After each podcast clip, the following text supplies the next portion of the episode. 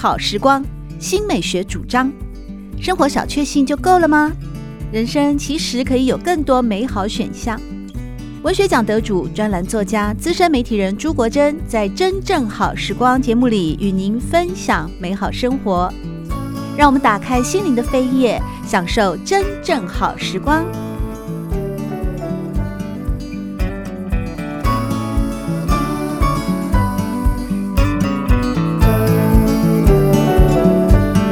天真正好时光的节目当中，我们要访问的是台大中文系教授蔡碧明，和我们谈他的著作《形如庄子》，心如庄子，大勤学庄子，从生手到专家之路。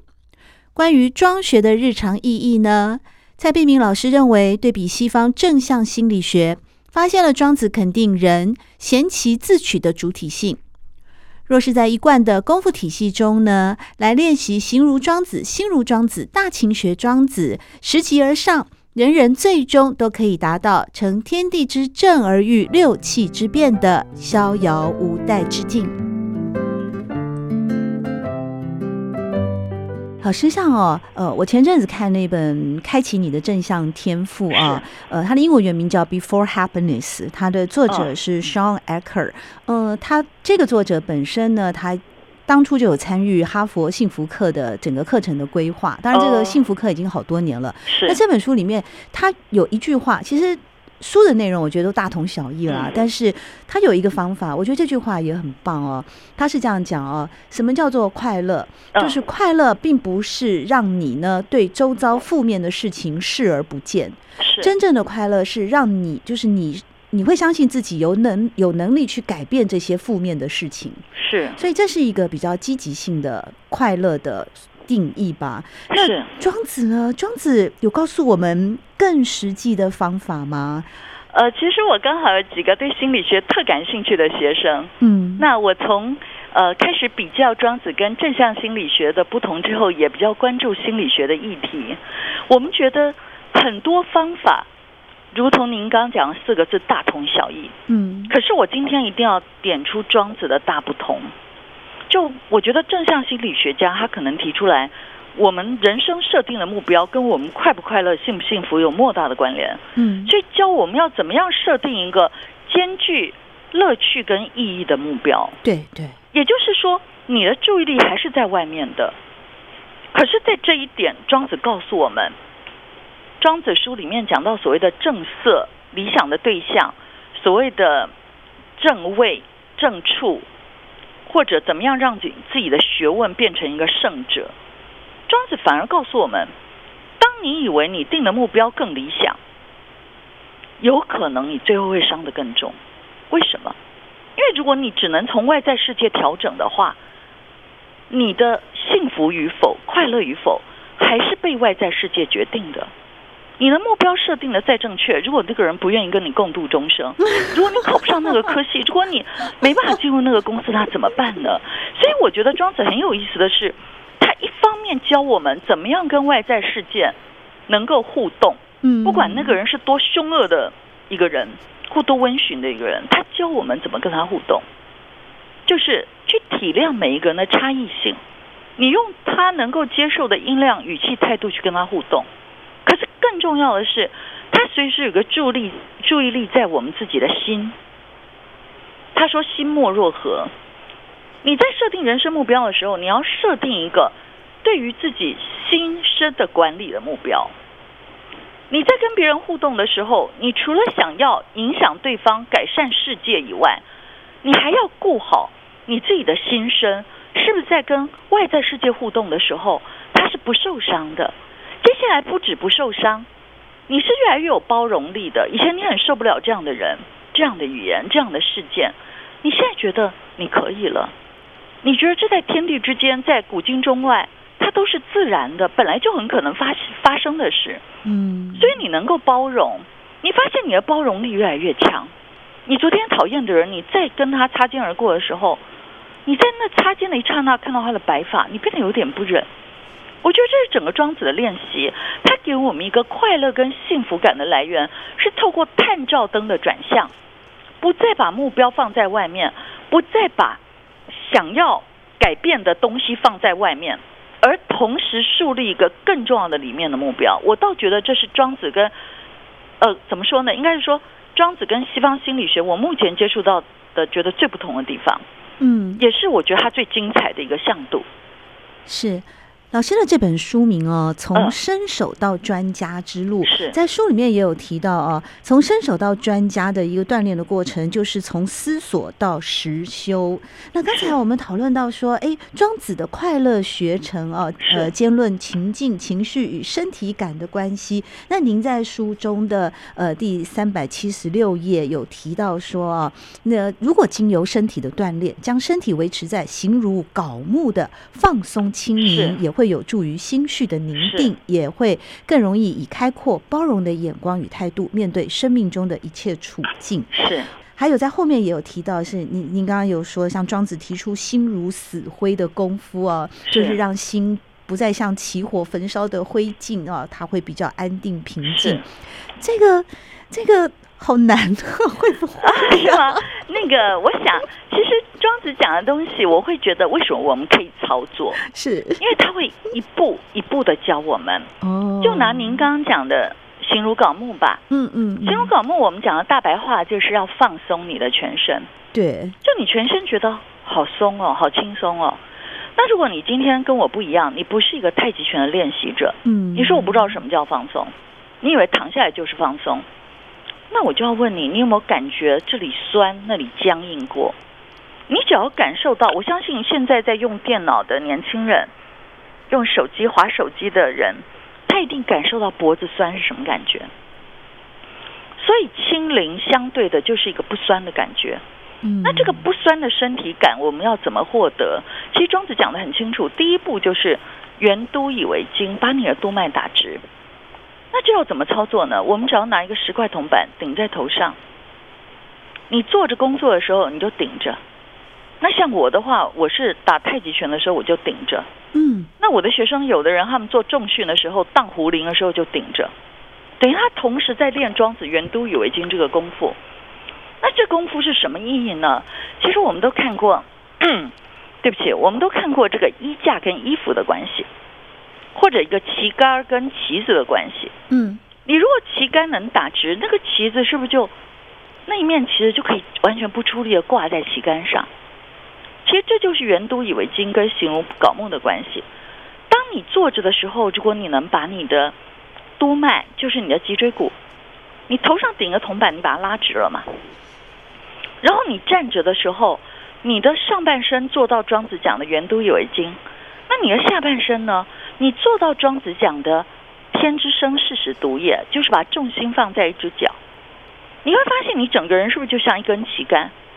于是接着你的肌肉，你全身就可以放松的摆在这个旗杆上。你知道吗？我曾经请教过一个国内拿银牌好多次奖章的一个重训教练，我给他看我的庄子书，他看了以后告诉我：“哎，他说蔡璧名。”这个庄子的身体锻炼啊，跟重训刚好是互补的。我说怎么说呢？他说我们重训这边肌肉练强了，这边练壮了，唯一没办法练壮的就是脊椎骨，甚至于脊椎骨可能因为靠近而有一些不好的影响。嗯，可是你们练这个圆都以为经的人，全身肌肉都不练，你就打直脊椎骨。嘿，可是你有没有想到，你为什么能够打直脊椎骨？那表示你肌你的脊椎骨周边的肌肉是有力量的。你今天为什么要驼腰？就是因为你脊椎骨没力嘛，所以你想要驼着去靠着椅背来支撑你身体的重量。脖子、胸椎也是。嗯。所以当你整天都能做到庄子讲的圆督以为经，那我学员说，老师，那我酸的时候怎么办？我说躺下来啊，你就先去练习嘛。哎，我有个学生，他坐办公室，他是这个中华电信的高阶小小主管啦，是高阶员工小主管。然后我就告诉他，你就顶铜板。然后呢，他说老师顶多久？我说每天五分钟。他说太容易了。我说但是每天都要增加五分钟。我下次遇到他，我说你现在一天顶顶多少？他说昨天三小时四十分。哇，整个人看起来年轻非常多。真的吗？这也是一种回春术吗？我只要一听到能够年轻，我就马上觉得我现在就开始在，我现在已经开始打直我的脊椎了。可是因为你是慢慢的走向这个目标，嗯，你是一天五分钟，所以你不觉得吃力。然后你慢慢就会发现，哎，那我全身就可以放松了。那什么叫放松？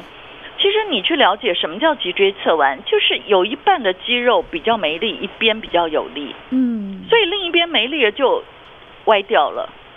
那你今天当你的你去练圆都以为经的时候，第一个你脊椎变得非常有力，第二个在脊椎周边循行的传统医学所谓的任督二脉变得气血非常的畅通。嗯，好。你真的做到这样，你你身体才能放松，你就发现你那个僵硬感不不见了。哎，我刚开始做这样练习的同学会来跟我讲，啊，老师，我肚子好酸哦。我说当然酸啊，你的腰椎已经很久没有打直了，没出力了嘛。是。可是你一阵子以后，然后我还要加一句话，恭喜你，酸哪里瘦哪里。是。然后等到一阵子，你知道我有个学生，嗯，有一天我看了真的很感动，他是我之前的一个助理。他有一天来我们家，我学生搬那个进击的进击的巨人漫画来借我，他们跑来一起看。我发现他连看漫画，他整个人都打得好直，漫画书拿得好高，就是眼睛平视，你知道吗？嗯。后来我有一次带这个助理去，刚好遇路上遇见我的指导老师，他说：“毕明。”你的学生是一个舞者嘛？我说老师怎么了？他说他什么挺拔这么惊人？我说是啊，他连看漫画都都是圆都以为经的。都在练二头肌吗？感觉那个手臂是垂直的。我告诉你，后来你知道她是个女孩，嗯，她身边每一个人都问她说：“你到底从事什么样的身体锻炼？为什么呢？腰越来越细，赘肉都不见了。”是。然后她说：“我圆都也经。”他们说：“你少骗人了。”可是真的是这样。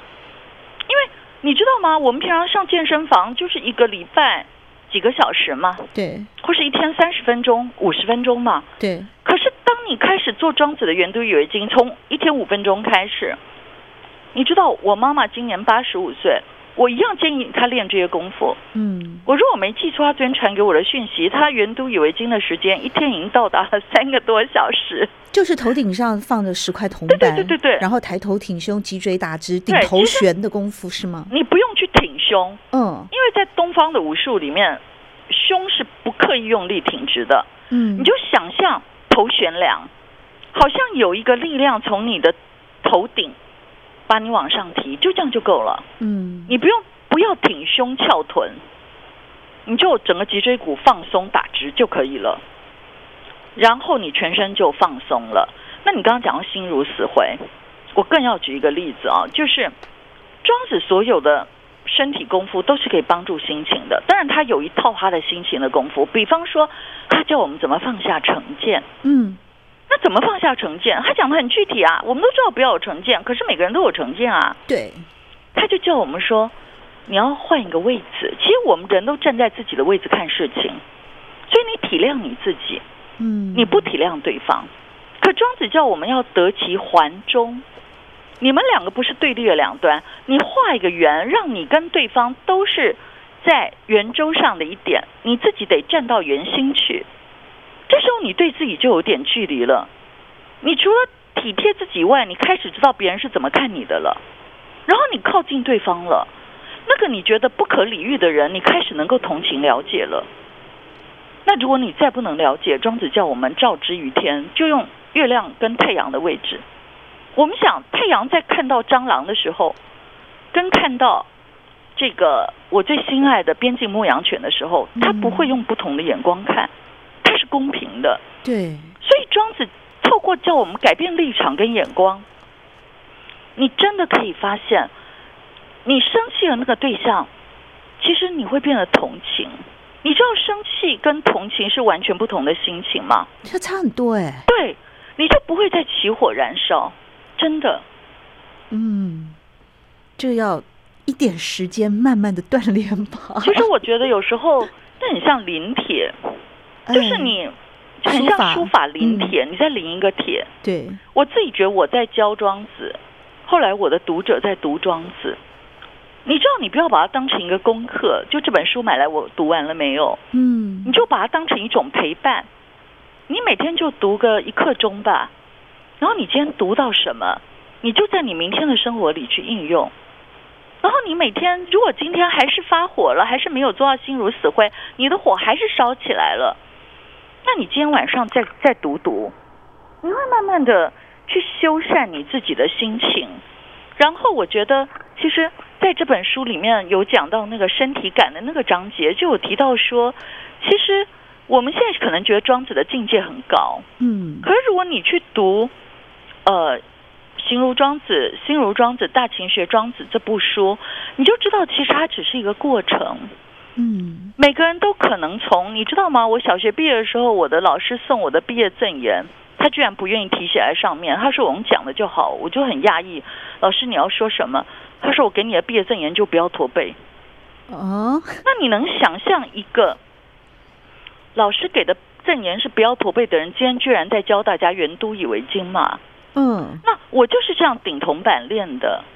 我从那个铜板不断的掉，所以我一次放二十个铜板，掉光了一起捡，不然都不用读书了。嗯，然后变成不到一两个月，我房间在三楼老房子，我从三楼跑到二楼，铜板才掉，我就发现哇，已经养成习惯了。你懂我意思吗？嗯。然后你这样一个一个习惯去养成，你说别人做什么事情你受不了？其实你受不了，难受就是你自己，因为是你受不了。可是你透过庄子的语言，庄子告诉我们怎么样呢？不以好恶内伤其身。嗯，你不要因为太喜欢或太讨厌而伤到自己的身体。你就把庄子教的所有心法，还有用，更重要的是用心若镜。我们在这个快乐学城，呃，那个那篇那个章节里面有提到的。就是把自己的心当成一个镜子，那照镜子的时候，再美的人、再丑的人，他一离开镜子，你就镜子就是空的嘛。嗯，那你的心有没有跟镜子一样呢？当你还在执迷那个你爱恋的人，或当你还在憎恶那个已经不在你眼前的人，其实你就要提醒自己，你就是没有做到庄子在教我们怎么样能快乐里面的方法，你就没有去遵守嘛。所以，它每一个都会在你生活眼前出现，你你你明白我的意思吗？然后，我觉得庄子有一句话讲的很精彩，他是说：“立风季则众窍为虚。”那个树洞啊，嗯，会这样哀嚎，就是有风吹过嘛。对。可是我们人的痛苦往往远长于我们经历那个痛苦的时间，因为我们不断咀嚼那个痛苦。对。我们让那个痛苦的时间无限延长，所以你只要把。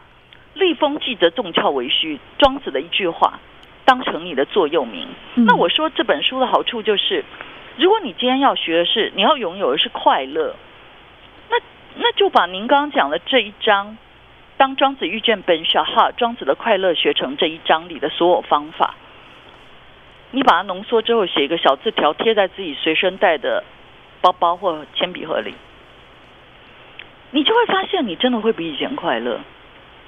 然后庄子教的心法里面有个大绝招，你说怎么样心如死灰？嗯、其实我觉得不管你是从呃五岁到五十岁吧，其实你都知道，在你那段日子的生活里，能够激怒你的是谁？就你觉得那个非常白目、非常不负责、非常怎么样的一个人？那当那个人你知道那个人今天会来找你，或那个人电话响，你看到电话号码了，你就赶快做到庄子的。快乐学城里面讲了最重要的一个心法，哪？神宁。神宁。对，你就把你的注意力放在一个点。我可以张开，我们如果大家听众朋友可以试试看，我们现在把眼睛闭起来，嗯，然后你就把注意力放在你的眉心。你发现我们看印度片，很多女子会在眉心这个地方签一个宝石。她为什么要签一个宝石？因为在印度的瑜伽传统跟庄子的传统有一个完全相同的地方，就凝神的点，这一点是共通的点。嗯，眉心。对，那我们凝神在这边，这个当然是透过历代的注家得到的理解。就庄子讲神凝嘛，嗯，讲一致，就把你的注意力放在一点。那当然，我们东方修炼讲的点不只是眉心，也可以是两个乳头的中间。我们说膻中穴，我们说心窝。也可以在我们东方人讲的丹田，就肚脐以下四指符的那一点。当你觉得，我觉得这可能需要先做一个人私底下的练习。我给学生的功课是每一天做一刻钟，因为我通常作业会有出很多个作业，让同学自己选要做哪一种。那有同学就选每天圆都以为经的脊椎，然后注意力就放在眉心或者心窝或者丹下丹田、肚脐以下四指符的地方，每天一刻钟，然后去然后来书写你练习以后的心得，觉得你的心情有什么不同？就有一个双鱼座。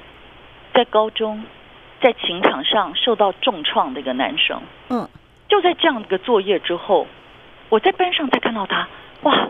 忽然间那个桌面本来只看得到一个头，就坐得很很整个人瘫在那儿这样做，变成打的笔直，我还知道原来身高超过一八零，是一个帅哥，本来完全没发现。然后他特别跑来跟我讲，啊老师，我想告诉你一件我很意外的事。他就告诉我他高中的感情的事件。是，他说本来他整个人都被彻底击垮，爬不起来。嗯，可是他莫名其妙就在做这个作业的过程，他才知道原来人的姿势或者神灵这样的一个把注意力放在一点，对人的心情有这么大的帮助。他说他不知道为什么，他现在在想完全一样的事件，完全一样的人，已经觉得没什么，都过去了。是，所以我就觉得。当然了，我说，在我们没事的时候，或你不是觉得那么伤痛的时候，你可能不会想去学习一个疗愈自己的伤的方式。对。可是因为我是他们的老师，我规定了作业啊，所以他们非做不可。他做了以后就知道，这真的是可以改善的。那我这几年，当然，我觉得人生，庄子说“托不得已以养中”嘛，生命中都会有不得已的地方。你不想遇见或不能遇见的事，我后来真的发现，你有遇见庄子跟没有，你真的会有完全不同的心生状态。我前时候遇到一个，哦，也是台大同仁吧，他可能刚好知道我的一个事件，他就跟我联络，他就想问我现在好不好。他说他遇到这样一件事啊，他 一个大学教授，半年整个头都白了。嗯。我跟他说我好像还好，他就觉得怎么会这样？我想说是因为庄子吧。嗯，我觉得庄子的眼光会让我们看世界的时候，把逆境看得很自然。对，就像你在，就像我们在访谈的过程，我听到雨声，就像我在某一天发现，哎，今天天色怎么不跟气象预告的不一样？其实这都是自然。对，可是我们常在面对人事，我们在职场，我们在情场，我们在求学，我们忘记了那是自然，所以我们愤愤难平。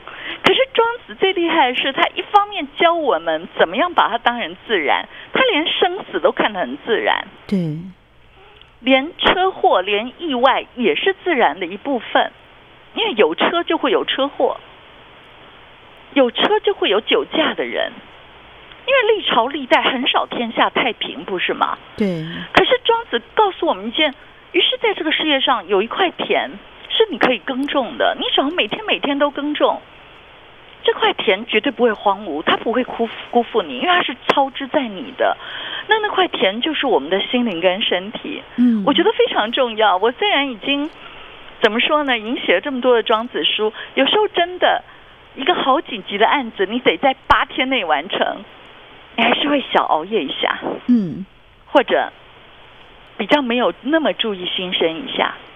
可是因为你前面已经养成了这样子看着自己的心跟身体的习惯，你马上就知道在这八天你的脊椎骨付出什么样的代价。嗯，你的身体本来的放松变得哪边紧了？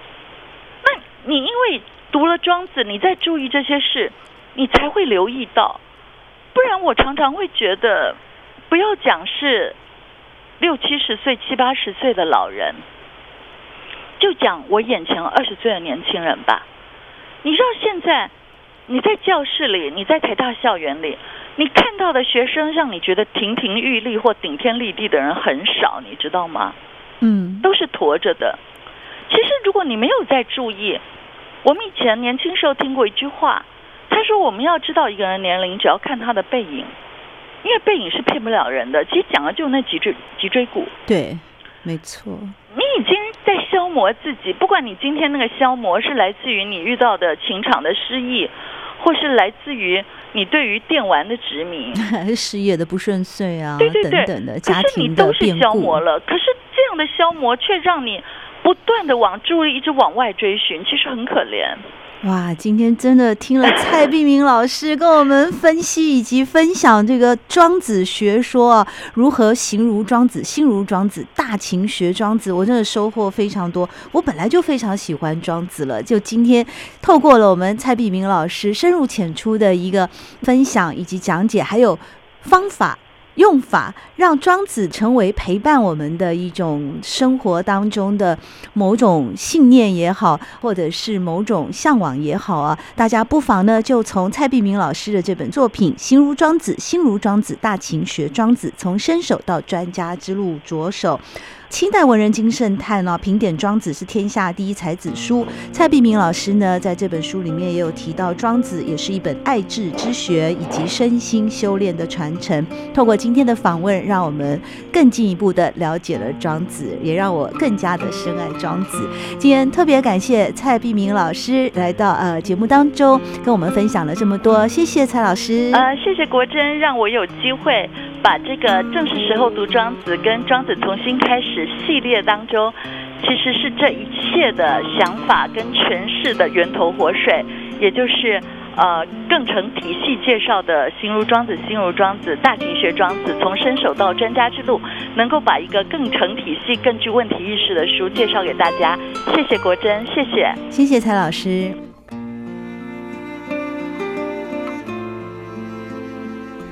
真正好时光，每个星期六的早晨八点钟到九点钟，在汉声广播电台全国联播网播出。节目同时也会上传到汉声广播电台的官网，您可以透过经典回放的单元，在网络上随选收听每周为您直播的精彩节目内容。我是朱国珍，祝福大家有个美好的周末夜晚。喜欢朱国珍制作主持的《真正好时光》。